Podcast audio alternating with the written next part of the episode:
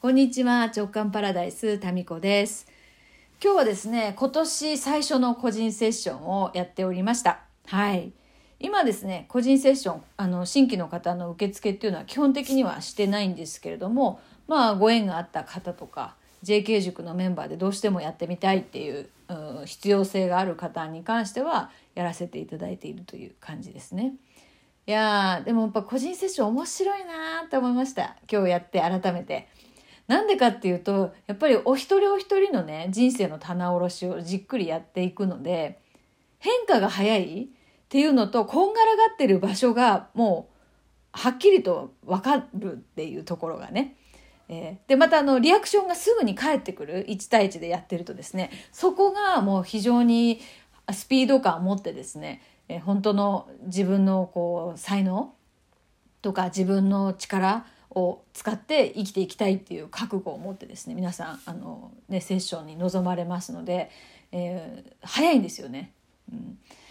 まあそういうことで、えー、今日も非常に、えー、本人にとっても衝撃的 衝撃的な、えー、個人セッションとなりました。何が衝撃的だったかっていうと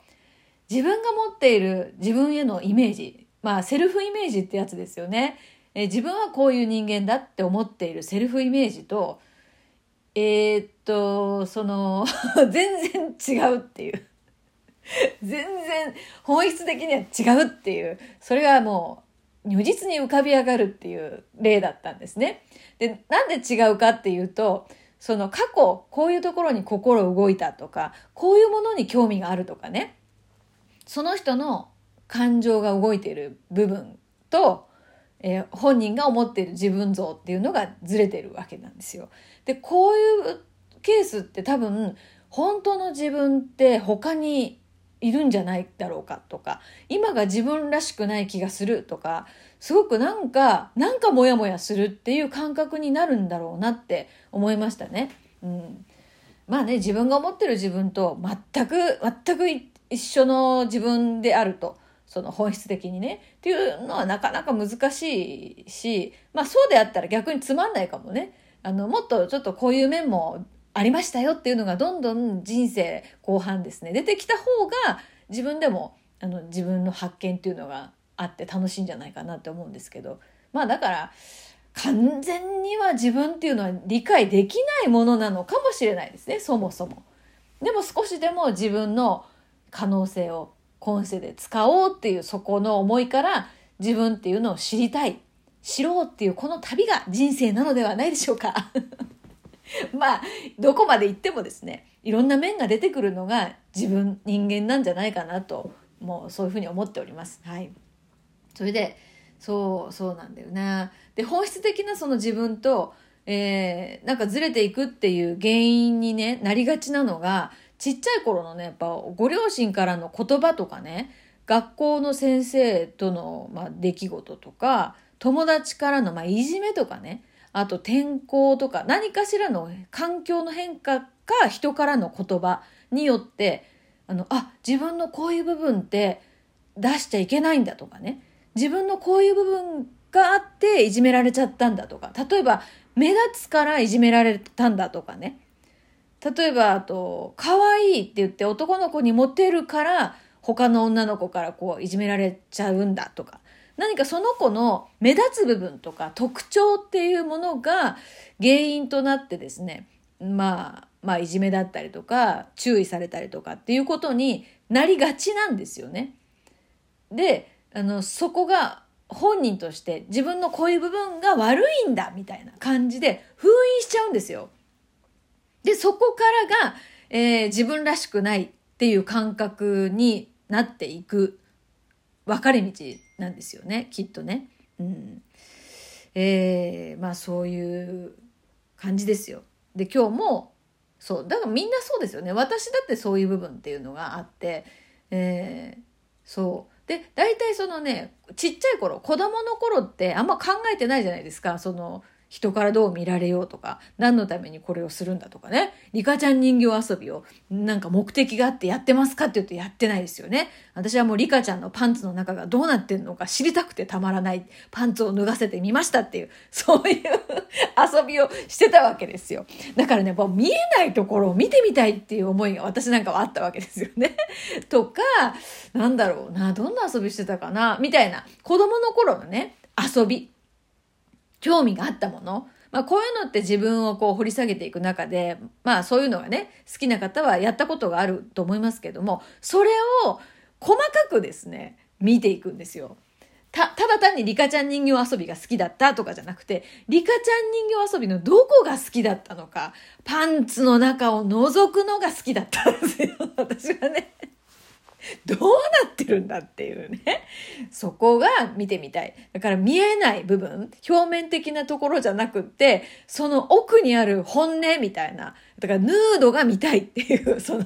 リカちゃんのヌードが見たい。人の本音が知りたいみたいなね。そういうところに興味があったから、リカちゃんだけではなく、幼稚園の先生とかの顔をじー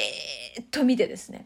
なんか言ってることと本当のことってずれてんじゃないかなみたいな。この人が言いたいことは何なんだろうみたいなことをですね、ずっとこう見るような子だったんです。昔から で、あと音を聞いて遊んだりとかね、街の音をこうぼーっと聞いてるわけですよ。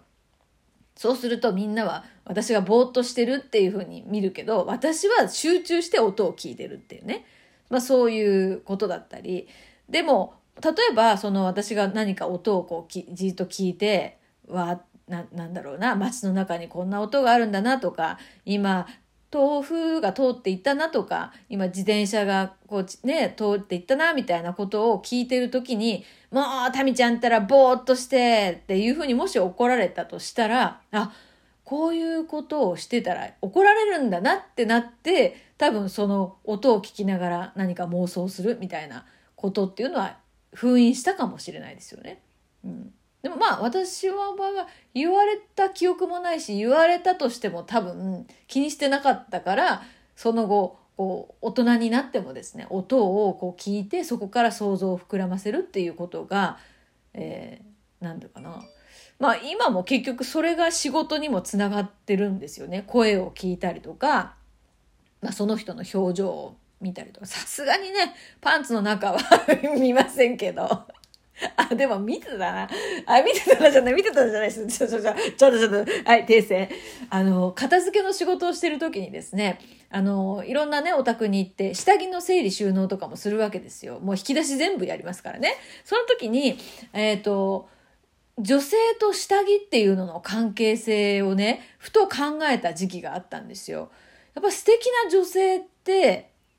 あの、下着にもこだわりがあってですね、自分の肌に一番近いところにこうつけるものですから、なんかこだわりがあるんですよね。で、一方なんかこう、ちょっと女性を忘れてかけてるなっていう方の場合はですね、もうなんかちょっとぐらいこう、レースの部分が破れてても、なんか気にしないみたいなね。そういう何年も履いてますっていうね、このパンツ。え、これ捨てますかって言ったらまだ履きますみたいな。なんかそういう方が多かったような気がするんですよ。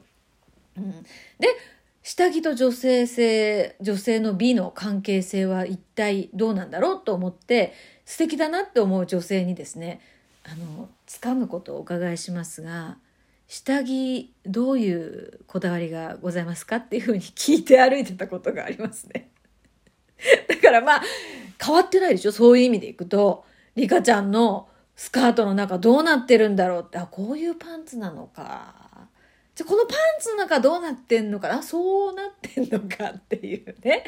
だから見えないところ、みんながこう気にしないところが気になるんですよ。で知りたいみたいなね。それは変わってないぞと。えー、いうところで、まあ、そこに関してやっぱ怒られたりとかしたこともありますよね。確かにリカちゃん、リカちゃんのあのパンツ脱がしてる時はばあちゃんに怒られましたね。タミちゃん何やってんの？って言って。いや、パンツの中見て、見てます。みたいなね。怒られましたし、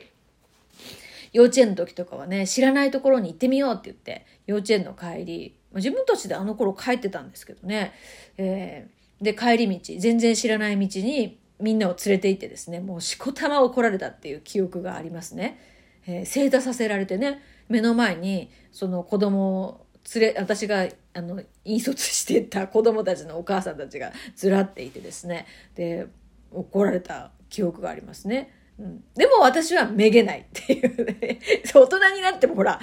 これやったらどうなるかやってみよう JK ノートのね、その使い方とか言って、その JK ノートにこんな風に聞いてみたら、こう答えが返ってきた。じゃあこれをみんなでやってみたら、どうなるかやってみようっていうのは、幼稚園の時のほら、この道こう行ったらどうなるかわかんないけど、みんなで行ってみようっていうのと同じなんですよ。で、そこが一致すると、もうね、楽しいんですよ、毎日が。でも私だってこの、一旦ね、ずれてた時期があって、で、それはほら、正しくちゃんとやるっていう。そういうこう働き方をやってた時には、正しくちゃんとするは大事なことなんだけど、私のモチベーション、情熱とはコネクトしてないんですよ。その正しくちゃんとややったら完璧だよねってなるかもしれないけど、